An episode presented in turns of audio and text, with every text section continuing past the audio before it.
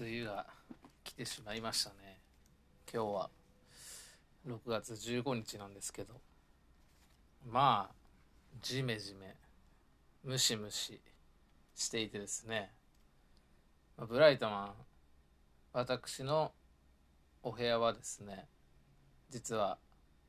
入居時にケチったせいでですねエアコンがついてないので扇風機でなんとかしのいでるんですけども。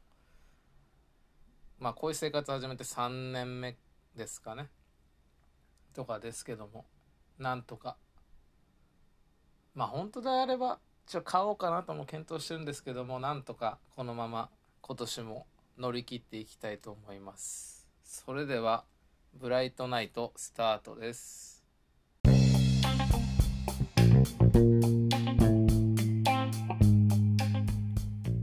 2020年6月15日月曜日 Anchor、Spotify などでお聞きの皆様こんばんは。奈良県大和郡山市からお送りするブライトナイトパーソナリティはブライトマンです。ということでですねまた例に漏れず月曜日配信になってしまったんですけども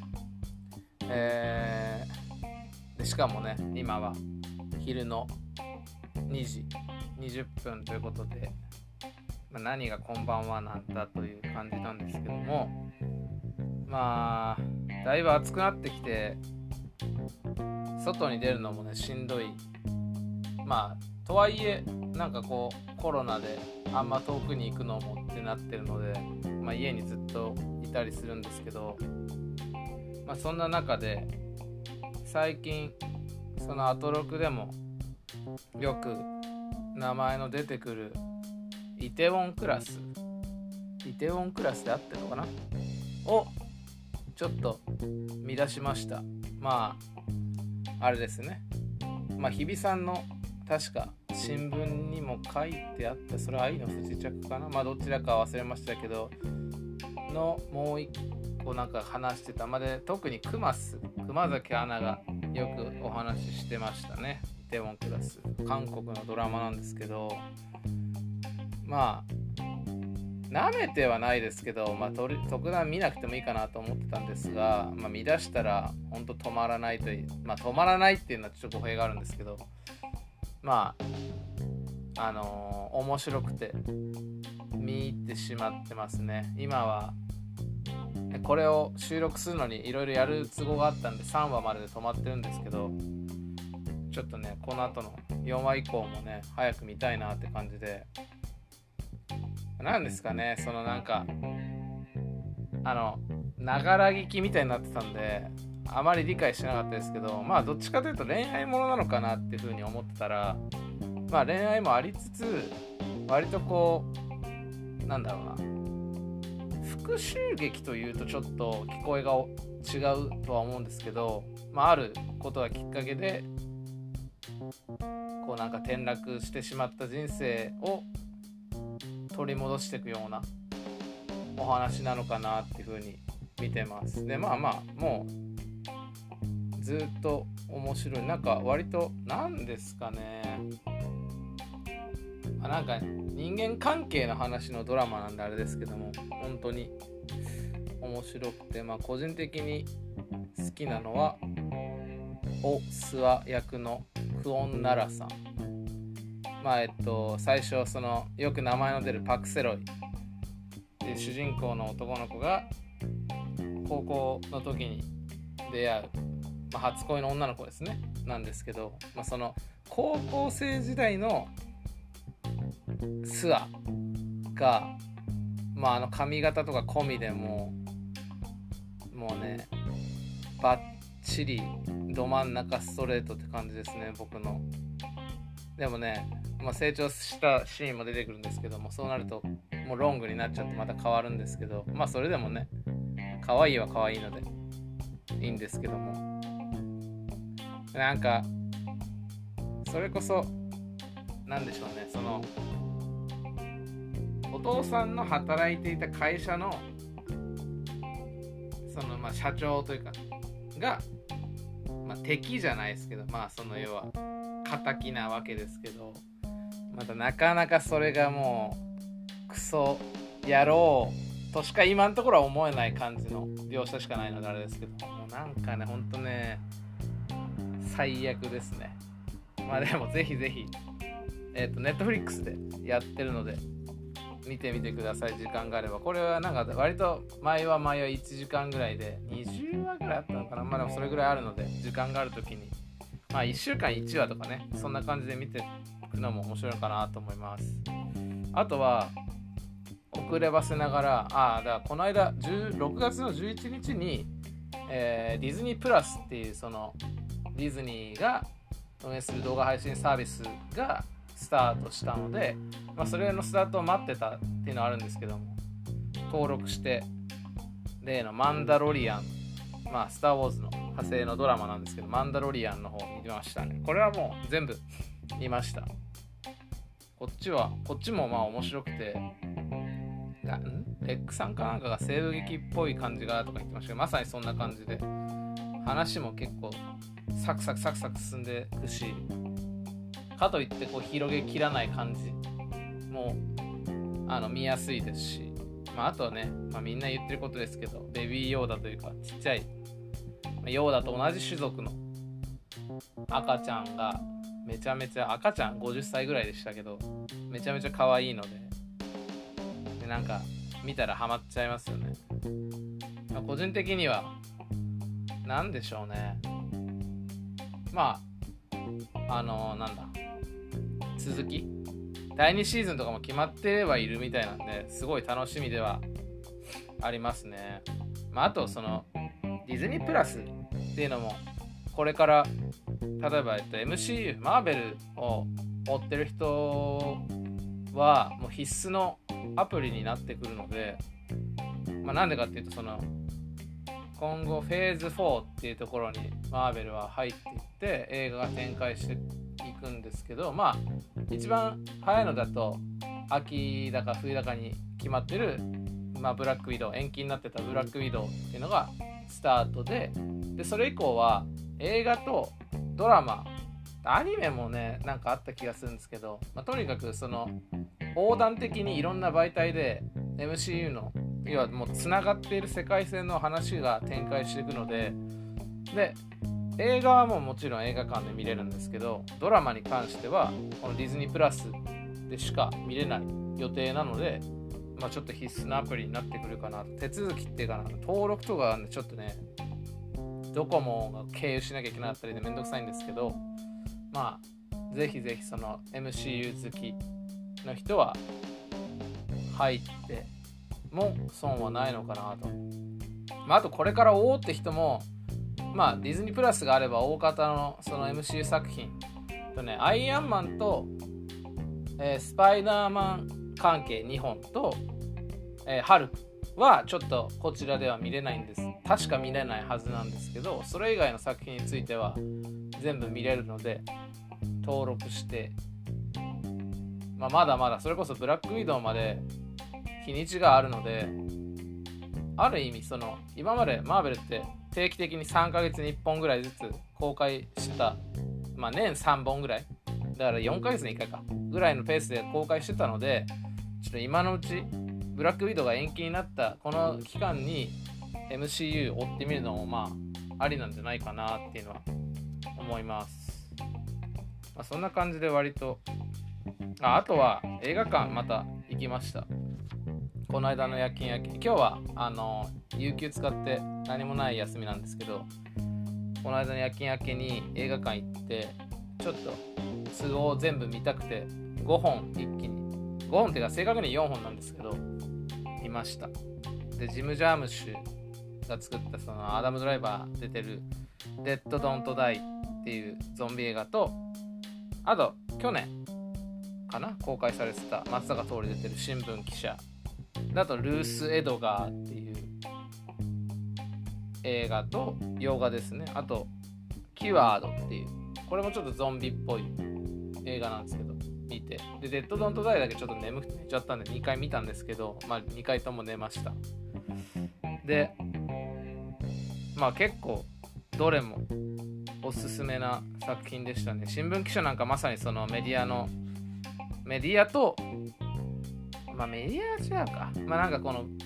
国政府の腐ったとこみたいなのが割とマジで書かれてる映画。な去年もなんか日本アカデミー賞かなんか撮ったのかな？とか撮ってるんでおすすめですし。ルース・エドガーがねまたねこのこのタイミングで見ると一見黒人差別って良くないよみたいな映画なんですけどまたその一歩先のなんかこう闇な感じですね。本当に。なんかそうなんか悲しくなりました。誰だっけな？あの女優さん。えっとねちょっと待ってくださいね。えー、スエードがえっとね皆さん名前を聞けばわかる。えー、ルース・エドワーの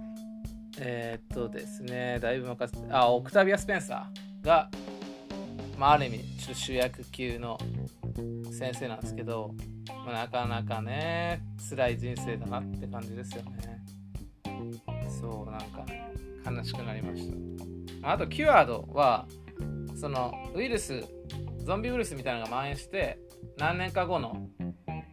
設が舞台で、まあ、その治った人がこう社会に戻っていくんだけど、まあ、それをどう受け入れるか、まあ、受け入れない世界での話ではあるんですけど、まあ、その中でどう生きていくかみたいな話がメインで、まあ、なかなかねそうは言っても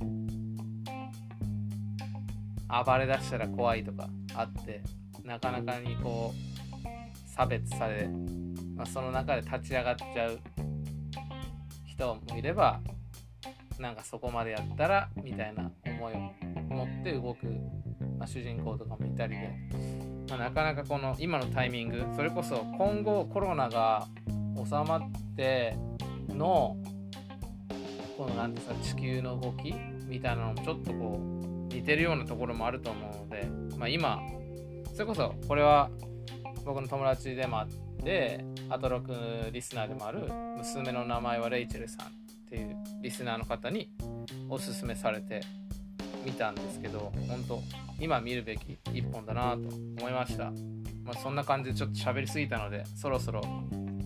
えー、今日のメニュー紹介というのは毎回同じなんですけど紹介の方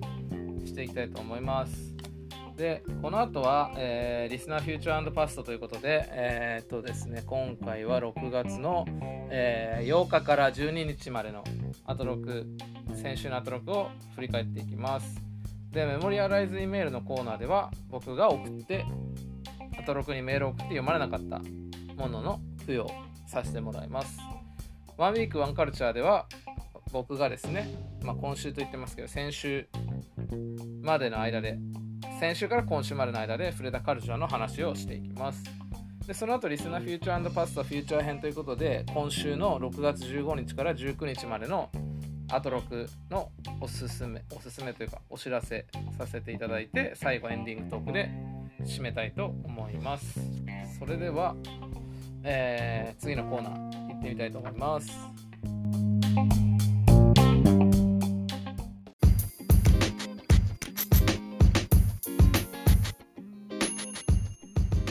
からはリスナーフューチャーパストパスト編ということで、えー、っとですね、6月の8日から12日までのアトロクを、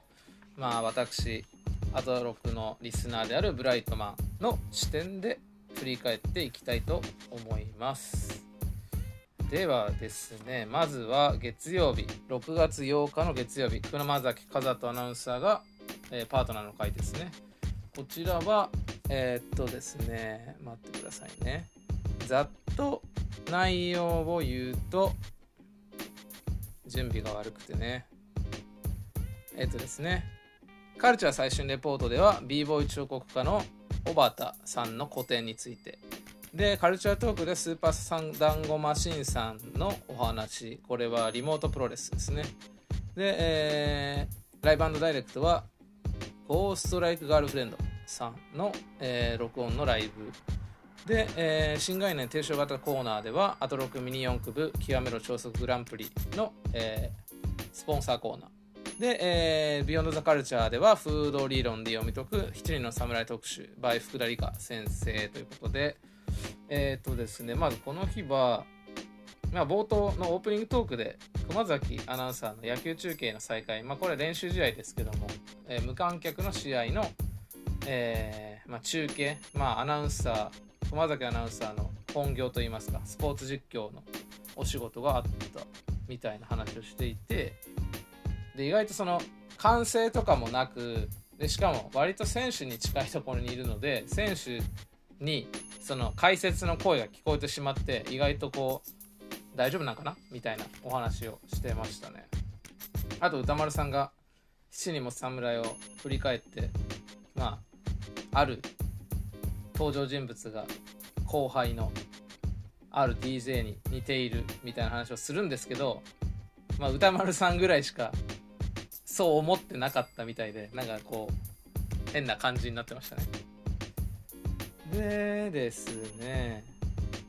まあ歌丸さんのその後会話がねあってそれは割と去年47都道府県忙しくやってた歌丸さんはこう週休2日欲しいなーなんて思いながらも実際こういうコロナの状況で休んでみるとみたいなその歌丸さんのその何て言うの休みに対する考え方みたいなのがね聞けてまあそれはそれで面白いかなって思います。でそこからなんかこう家のセッティングを変えてこういうのを導入したんだけどみたいな話とその何て言うんですか大衆を気にするあまりというかなんかその事務所が臭いなからの一連のお話が非常に面白いのでこの日は割とオープニングトーク面白いのかなと思います。なんで、えー、まあ、こちらは、えー、各種配信サイトのオープニングトークのコーナーを聞いていただくか、まあ、ラジコのタイムフリーでも聞けますんで、今日中、タイムフリーであれば今日中ですね、聞いてもらえればと思います。で、まあ、なんですかね、まあ、この日は割とそんな感じ、まあ、フード理論、えー、20時代ビヨンドザカルチャーのフード理論もかなり興味深いお話なのでこれはちょっと聞いてもらわないとなかなか難しいところではあると思うので、まあ、ただ、えー、まあ、えー、なんだ？フリータイムフリーじゃなくてもそこまでまあ大丈夫かなと思うのであの時間になる時に。で僕も実質はまだ7人の侍を見見れてないんですけども、まあ、ぜひ7人の侍見てこれ聞いてもう一回死の侍見る感じが良さそうだなと思いました。でそのフード理論っていうものをもう一回ちゃんと教えてくれますんでまあ面白い話けますんでぜひぜひ聞いてみてください。で、えー、6月の9日火曜日宇垣さんのパートナーの回なんですけどもまあ、ここもちょっとオープニングトークまあ先週からですね宇垣さんがある韓国人の俳優さんにドハマりしているということでお話ししていくんですけどもまた熱がねだいぶ上がってるのでぜひぜひ聞いてみてください。で、えー、まあその先週のポッドキャストあ先々週かな。から宇垣さんがこの映画見たよっていう「ハーフ・オブ・イット」っていう映画なんですけどこの話をしたいだけどこういろいろトピックスが重なってできてなくてこの日6月9日にお話ししてるんですけどまあ、その割と面白かったのが歌丸さん、まあ、かなり映画はいっぱい見てると思うんですけど、まあ、やっぱりその映画表をやってることで映画表で扱った映画に関してはその何ていうんですかね。深く付き合った映画というかあの体の芯までこういろんなことを思い出すことができるぐらい入ってるけど割とそうじゃなくて趣味で見てたりする映画っていうのはポカンって抜けてるうっすらになりがちだなって例えばハーフ・オブ・イットであればかなり絶賛まあこの放作聞いてもらえればいいんですけど絶賛してはいるんですけど意外と思い出そうとしても会話しないとうっすらな感想になってしまう。っていう歌丸さんでもそうなんだなと思うと僕なんかも割と全般そうなりがちなのでちょっとこうホッとするというかそんな感じのお話を聞けたのでぜひぜひオープニングトークこちらも聞いてみてください。で、この日はですね、カルチャートーク、あー、ちょっと言いそびれましたけど、カルチャー最新レポートは、えー、東アニコレクションっていう東アニさんのこういろんな映画これから映画館にかけていくよっていうお話。でカルチャートークで矢部太郎さん出てきて推薦図書のお話。でライブダイレクトではチェコのリパブリックさん。新概念提唱型コーナーでは予感。でビヨンドザカルチャーでは、えー、サンリオキャラクター大賞発表記念サンリオを大人目線で知る。倍ってことでえー、っとですね。でカルチャートーク。矢部太郎さんの漫画漫画じゃないな。推薦図書のお話が結構その面白くてお父さんにまつわる本をね今回出版された流れで矢部さんが来られたんですけども、まあ、お父さん縛りというかちょっとそのお父さんと子供みたいな並びで、えー、お話推薦図書出してくれたんですけどもそこでま大人になればっていう本と12月の10日っていう本とリボンの男っていう本を紹介してるんですけどもこうなかなかねこの俺が秀逸なっていうと変なんですけどあのどれも気になる本当に気になるおすすめの仕方をしてくれてるのでぜひぜひこの回をラジコのタイムフリーとか Spotify で聞いてぜひどれかには触れてほしい。特に大人になればっていう本、まあ、こちらちょっとあのワンウィークワンカルチャーでも触れるんですけどこれがニュースがなかなか難しいことは難しいんですけどぜひ探してみて読んでほしいなって思います。で19時の終わりにえー、あうんそう19時の終わりにあ違う違う違う18時台の終わりだ。にそのハマっている俳優さんの話の流れで宇垣さんが筋トレしようかな腕のっていう話をされててちょっとこれがまあ本当にちょっとしたら面白いなっていうのと、まあ、佐伯玲香さんっていうその、えー、ボディービルやってる女の女性がいるんですけどもその人みたいに実はなっていくのかなって思うとちょっと面白くて期待しております。えー、で今週はまああでえー先週ですねチェコのリパブリックさんの最新アルバム「ダイナソー」とか言ってたんですけど全然違くて Spotify のあの発売年に騙されたんですけども実は全然違うもっと、えー、第2ミニアルバムとかかなとかだったのでその辺申し訳ございませんでした。まあちょっとこのねジメジメな季節にかなり最適なライブなのでスカッとした爽やかなぜひぜひタイムフリーで聴いてみてください。でですね。まあサンリオ特集もかなりね濃くてなんか意外とその順位発表とかしてるんですけど意外と順位にも理由があったりとかそのこういうことが理由でこの子が上に来たんだと思いますっていうのがかなり理にかなったお話で面白くて、まあ、あとは割とそのサンリオの内情というかサンリオってこういうもんだよっていうお話をしていってくれる流れで面白かったのがなんかそのキャラクターによってはそのグッズとかを出して進んでいくものかと思いきやその意外とこう LINE ライブとかでアピールしてから盛り上がればグッズを出すよとか中にはバイトしてる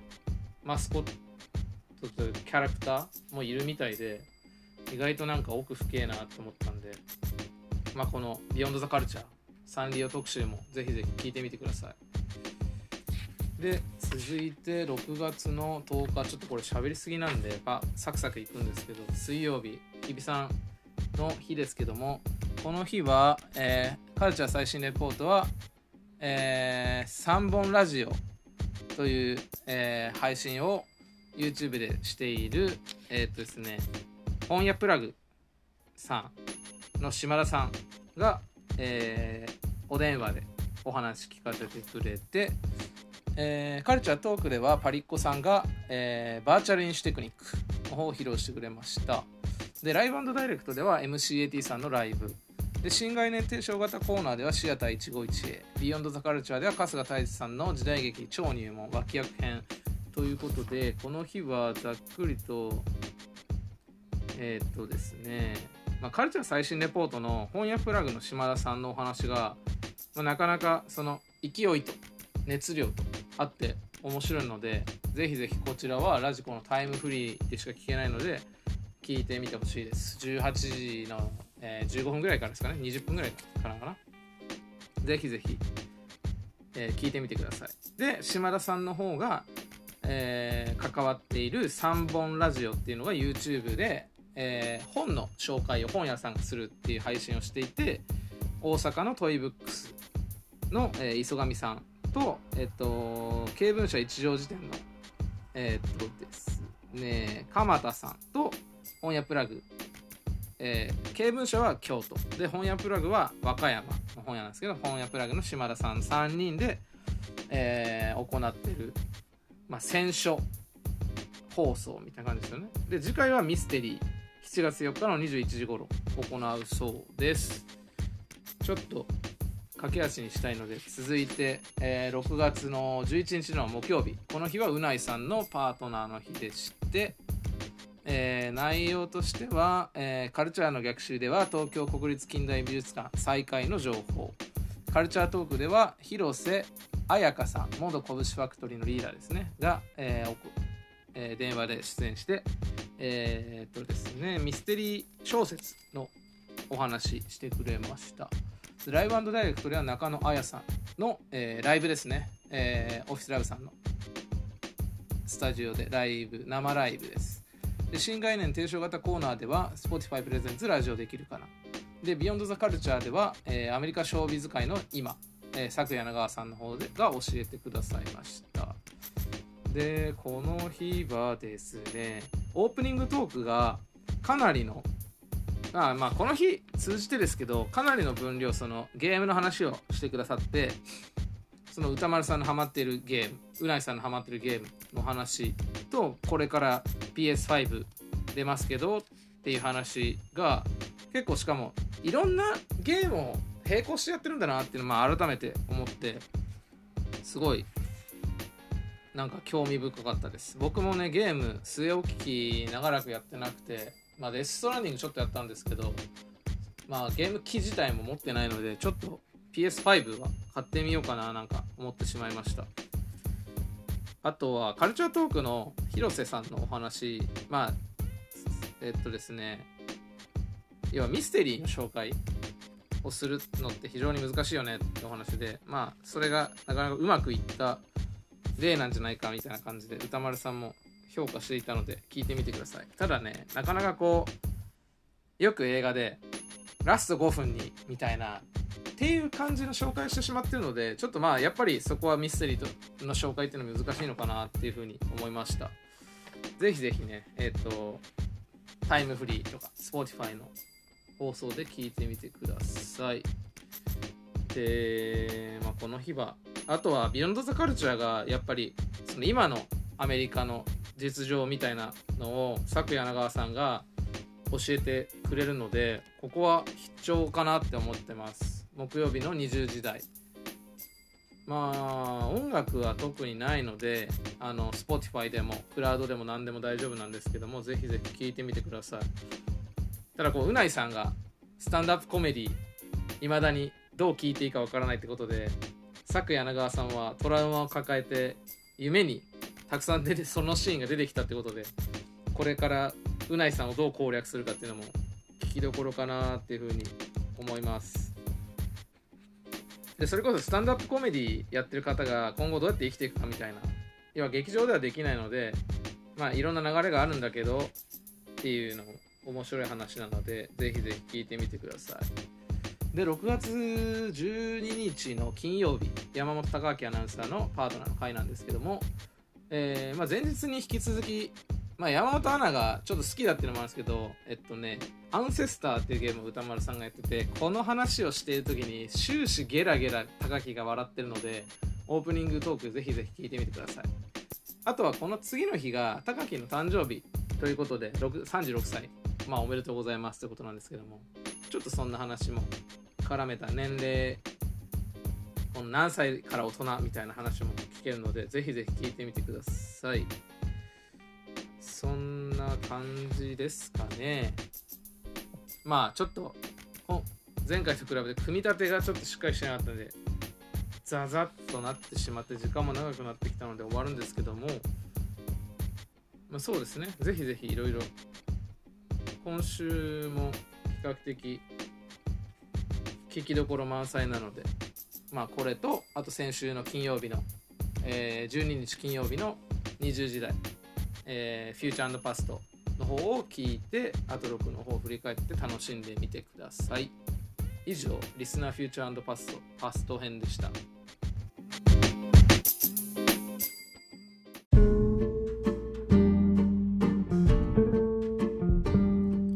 ここからはメモリアライズ E メールということで、えー、私ブライトマンがえっ、ー、とですね6月の8日から12日の間に送ったメールの読まれなかったメールの紹介みたいなのをしていこうと思います。で、えー、っとですね、先週はメールを6件ですね、まあ少ないですけども出してまして、そのうちですね、読まれたのは1回ですね。で、こちらはまたブライトマン名義ではないんですけど,、ま、読んでいただきました。で、今回触れたいのが、えー、6月の9日に送っている火曜日に送っているメールなんですけどもちょっと読んでみます。えー、っとですね。宇垣さん「週刊プレイボーイ」の連載読みました。すごくかっこいい意味で刺さる内容で宇垣さんをこんな気持ちにさせてしまう世界って考えると本当に悲しい気持ちになりました。今自由に伸びやかに自分の好きな道を進んでいる宇垣さんは簡単な言葉では言いたくないですが素敵で憧れます。尊敬しています。今後も連載をしっかり読んでいこうと思います。ということでまあ、宇垣さんがね「週刊プレイボーイ」で連載を持ってるっていうのはあのー、割と知られていることだとは思うんですけども皆さんどうですか？読んでますかね？まあ、人生はロックだって名前かな？はちょっと待ってくださいね。そう「人生はロックだ」っていうタイトルでやってて。で先週ちょあれあのー、何ですかね。そのあ名前が出てこない。あプレイボーイのあの発売タイミングがちょっとあれなんで出てこないんですけどその要は先週の号読んだ号だったのでちょっともうなかなか読むのは難しいと思うんですけどもまあ割とそのなんでしょう。宇垣さんがあまり普段見せない。要は世の中最近その要は誹謗中傷だなんだみたいなある流れをおそらく見てて宇垣さん自身が受けてきたことっていうのに触れていてでそれが割と宇垣さんのストレートな言葉で綴られているのでなんか本当にそんな世の中なんだよなって思うとすごい悲しい気持ちになってしまいました。まあなんかねやっぱり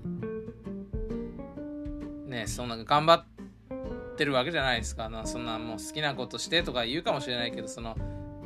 のために頑張って生きてる人にね。でもそれでも言う人とかいっぱいいますけども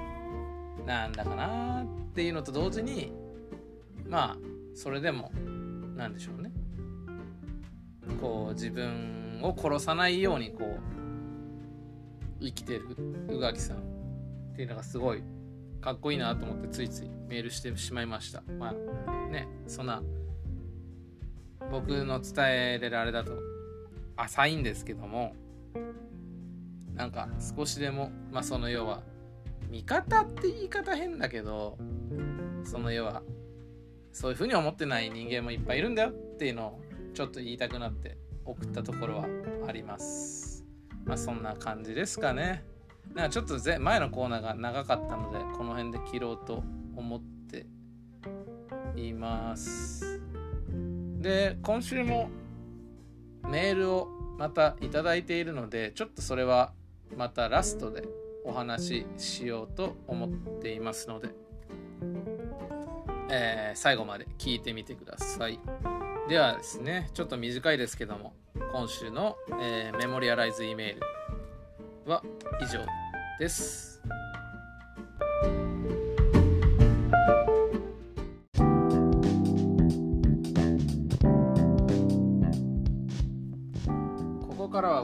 クワンカルチャーということでですね、えー、先週1週間で僕が体験したカルチャーのお話、まあ、カルチャーと言ってるんですけども比較的そのあまり外に出れてないとかもあるので割と本とか映画とかそっちに寄りがちになるんですけども今週はちょっと本の紹介をメインにしていこうかなと思っていましてまず1冊目が、えー、先週の火曜日、えー、6月9日の火曜日にも紹介矢部さんがですね紹介していた「大人になれば」という本ですね。でこちらは、えー、伊藤敦さんという方がグラフィックデザイナーの方が、えー、自分の子供の誕生日のために書かれた本ということで、まあ、約5年ぐらいかけて書かれた本みたいです。でですね、その、これ放送でも言ってたんですけど、まだ700部しかないんですね、世の中に。なので非常に手に入れるのが困難なんですけども、ぜひぜひちょっと通販とかで、で、あの伊藤さんのツイッターで、伊藤さんがその、要は今売ってるところを教えてくれてるので、ぜひぜひ見てみてください。で、一応メモったのは、えー、っとね、ニューショップ、ま、浜松っていう、えー、静岡のお店と、代官山蔦屋書店と、えー、ピープルブックストア、茨城にある本屋なんですけどこちらで一応通販と店頭での販売もしているみたいなのでちょっとそちら検索して見てみてください。でまあこれ内容を伝えるっていうのはまた難しいんですけどもまあ一応ねこう冒頭はその息子と1988年7年ぐらいになんですけどもまあ、息子が学校行く前に一緒に歩いてて送り出した後にまあなんかこう帽子屋さんを見つけて息子の誕生日プレゼントの帽子を買うんですね。でその帽買った後にこうベンチで、えー、ベンチじゃない。まあベンチで座りながら、まあ、仕事を探してるんですね彼は。でそのお仕事情報誌みたいなの読んでたら、まあ、なんか人がバタバタバタバタ走ると。でしかもその人が出てきた先がなんか変な空間にぽっかり穴が開いたとこから出てきたんですね。でこのこれなんなんやねんって話なんですけどその穴を覗いてるとまた人が出てきて何なんだろうなってまあ思って。でもまあねそんないきなり穴が開いた穴に入るってこともないんでまた自分の座ってたとこに戻ろうとするんですけどしたらね何者かにその要は買った帽子が入ってるカバンごとすられちゃうんですね。でその犯人が穴の中に入ってくんで穴を覗き込んだら誰かにポンって押されてその穴の先に入ってしまうんですけどそしたらねさっきまで1988年だったんですけど飛んだ先2020年に飛んでて、まあ、なんだなんだってななりつつまあそのカバンを盗んだ主を探していく。でその探要はそれが誰だったのかみたいな話にどんどんまあ進んでいくんですけども、まあ、基本的には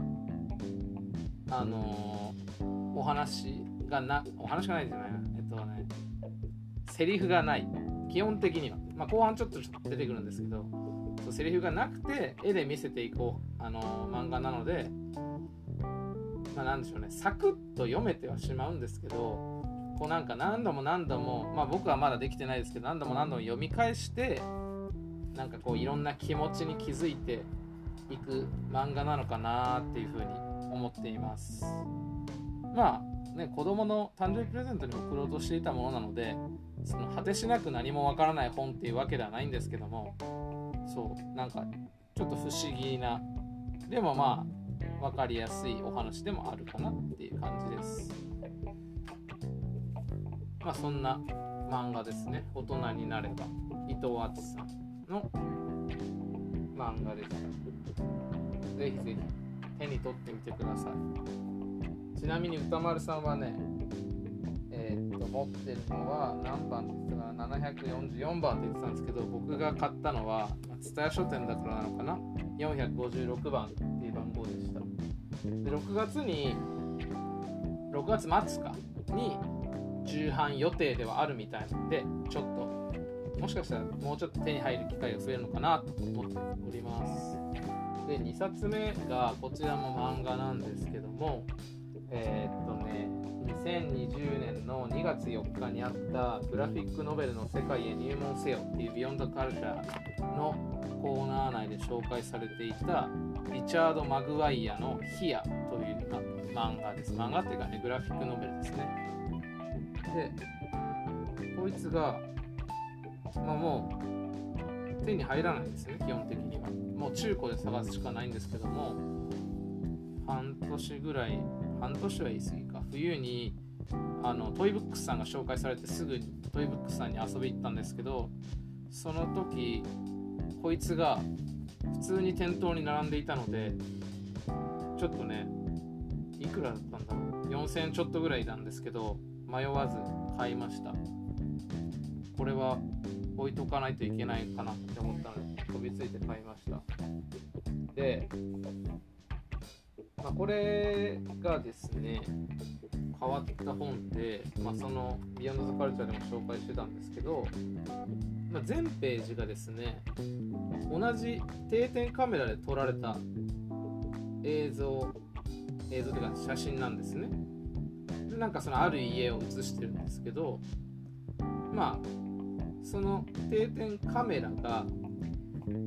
これね書いてあるのを読むと紀元前30億50万年前から2万2175年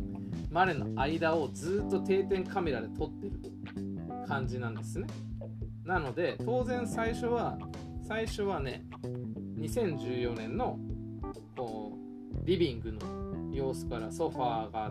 左にあってその上にちょっと窓があって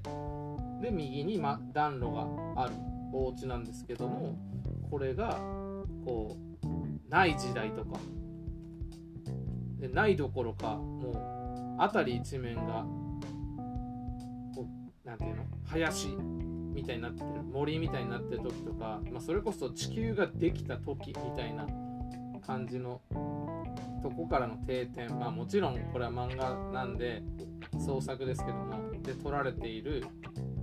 漫画になってます。ちゃめちゃね。でその要は定点でお部屋は撮ってるんですけどそのずっとその何年にこんな感じでした？だけではなく例えばえっとね何ページ目かいくと要はね1つのページの上でいろんな年代を重ねてるんですね。で1957年のリビングの様子を映してるページの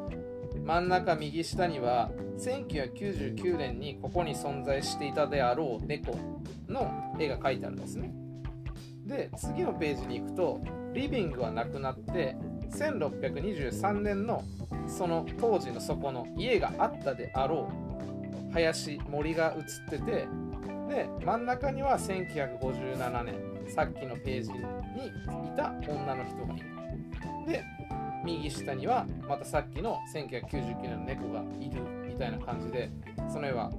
年代をクロスオーバーしつつこうなんかを問いかけてくるお話なんですね。ただまだ1回しか見てないんですけど僕の理解力ではまだまだ全然これが何なのかというのが理解できてません、まあ、ただ結構後半の方に来るとあのちょっとちょっと説明みたいなのが入るのであれなんですけどそれでもいやだから何なんだろうなっていうのもあったりとかなんでちょっとその何て言うんですか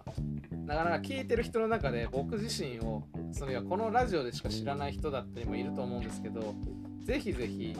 その僕の直接の知り合い友達とかにこの漫画を貸して、えー、グラフィックノベルを貸してなんかいろんな話を聞いてみたいなっていうそんな本です。そう。なんかもうねあのまあでもすごいんですよ。その年代をまたいだその定点カメラの様子をずっとずっとずっと見せられているのでなかなか。でただ300ページあるんですね。なんであの時ああだったを全くすぐに思い出せないので難しい本ではあるんですけどぜひぜひ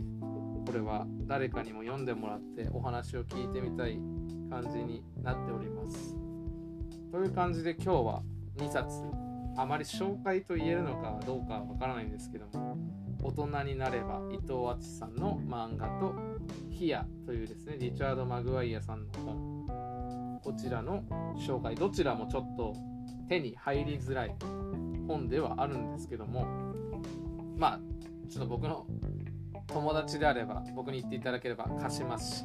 そうじゃない方もちょっと機会があればまあそれこそね国会図書館なんか行く機会があれば読めたりもするのかなと思うんですけどぜひぜひ読んでみてください。ということでですね以上ワンウィークワンカルチャーのコーナーでした。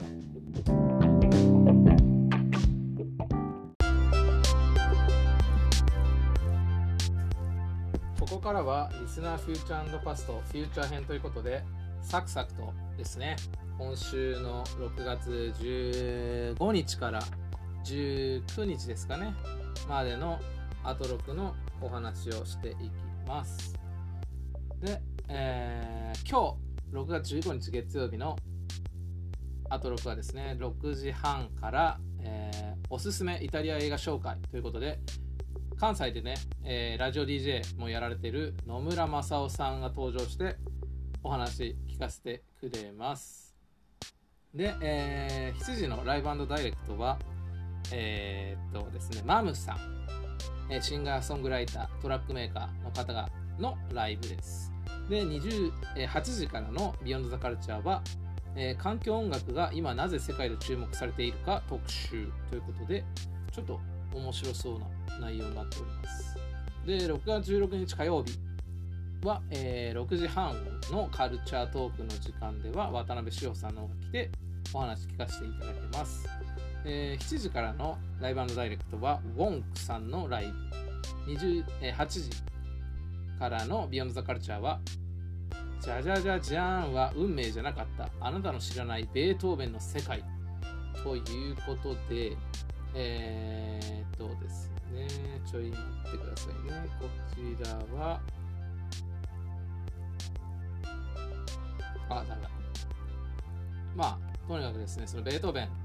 についてガッと学べる特集になっているみたいですね。まあだから、なんでしょうね。運命じゃなかったって言ってますけども、どういうことなんですかね。ちょっとマジで明日楽しみです。6月17日水曜日は、えー、6時半、カルチャートークは映画秘宝編集長が語る注目の映画トピックス。まあ新作映画もね徐々に公開してきたのでお話聞けるんじゃないかなと思います。で7時台のライブ＆ダイレクトは先週の MCAT さんの紹介で DA PUMP少人数編成の DA PUMP のリモートライブ披露。えー、8時台ビヨンドザカルチャーはバーチャル空間で行われている芸術活動。ということでどうなんですかね？ちょっと聞きそびれてあれなんですけど前回ああでも違うのかな？なんかその美術館とかの試みの時もお話しされてた方が来るのかな。ちょっとそこ聞きそびれたのですいません。でもまあバーチャル空間で行われてる芸術活動ってなかなか面白いなって思うので聞いてみたいと思いますで6時6月18日木曜日の6時半からは、えー、中溝康隆さんあれですね。プロ野球志望遊戯の方のまあ辰徳のお話ですかね。で、えー、ライブダイレクト、7時のライブダイレクトは、信濃八重さんのライブ。8時のビヨンドザカルチャーは、ジニさんがいらっしゃって、えー、あれですね、月間のゲームコメンタリーみたいなことで、プレイステーション5周りの話を聞かせてくれます。で、6月19日金曜日は、えー、6時半、映画表、ムービーウォッチメンは、ハーレークイーンの華麗なる覚醒、バース・オブ・プレイスということで、僕もですね、ブルーレイ買いまして、あと、ハーレクイン公開ぐらいに、えっと、ハーレクイン大図鑑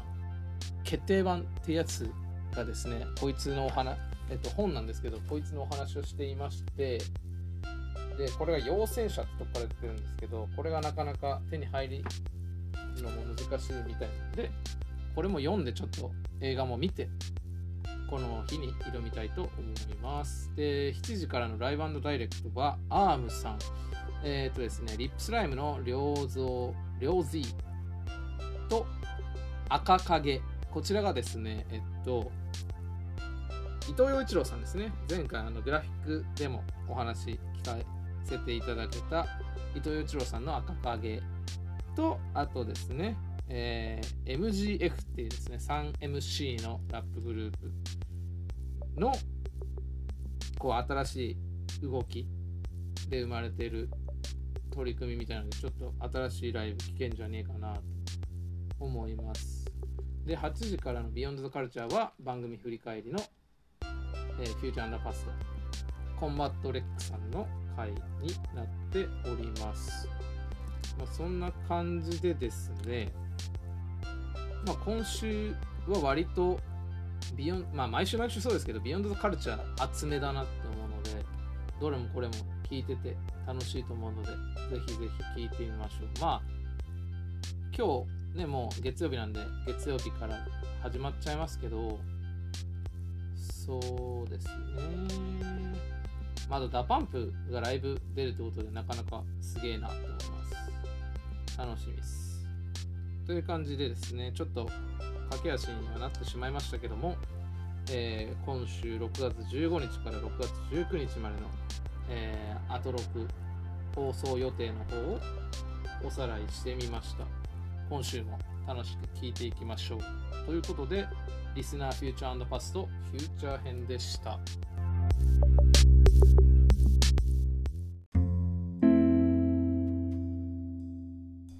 えー、ブライトナイトの方以上で終わりなんですけども、えー、えー、っとですね、メモラライズ E メールの方で、えー、紹介するよと言っていたメールの方、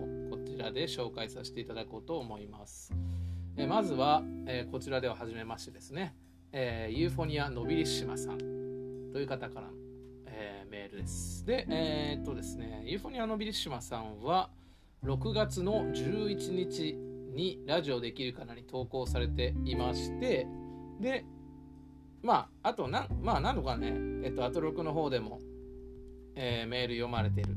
方で、あとですね、タマフルの、ウィークエンドシャッフルのコードから聞いてる方は、タマフルのミステリーメンの一人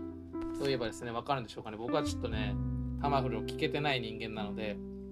あのぜひぜひ知ってる方はああの方だったんだなということであと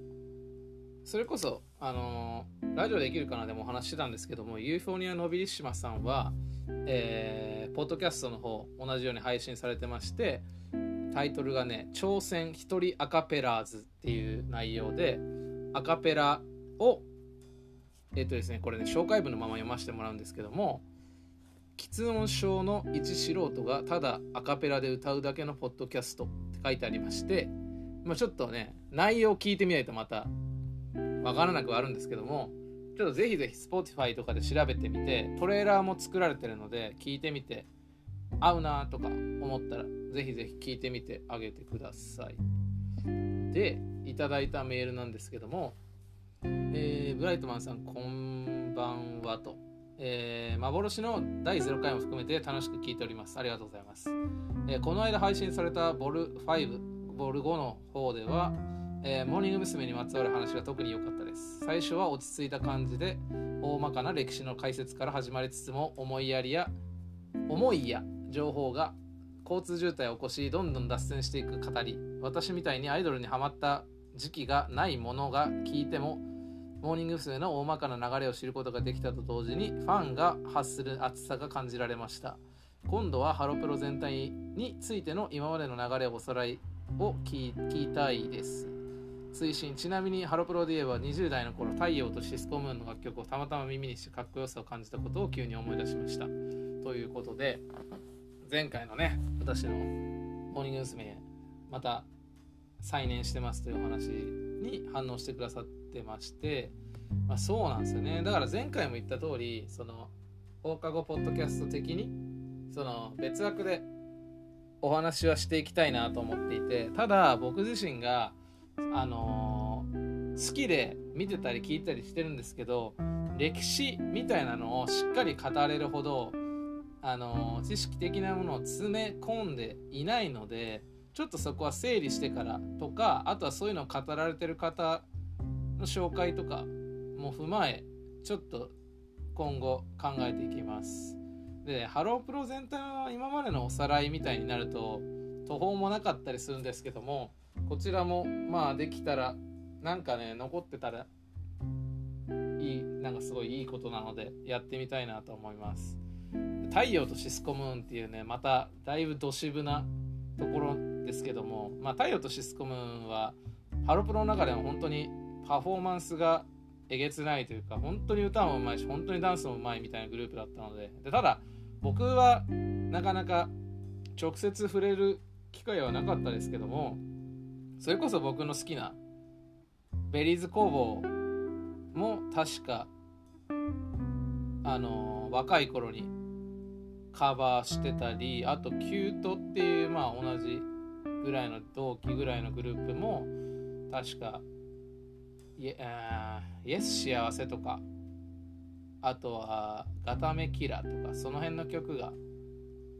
ガタメキラー違うな。ガタメキラーはまた別なのかちょっとねこの辺また知識が混濁してるのであれですけどもそういう要は太陽とシスコムから見て若手の僕の世代のハロプロアイドルがカバーしてる曲でちょこちょことこ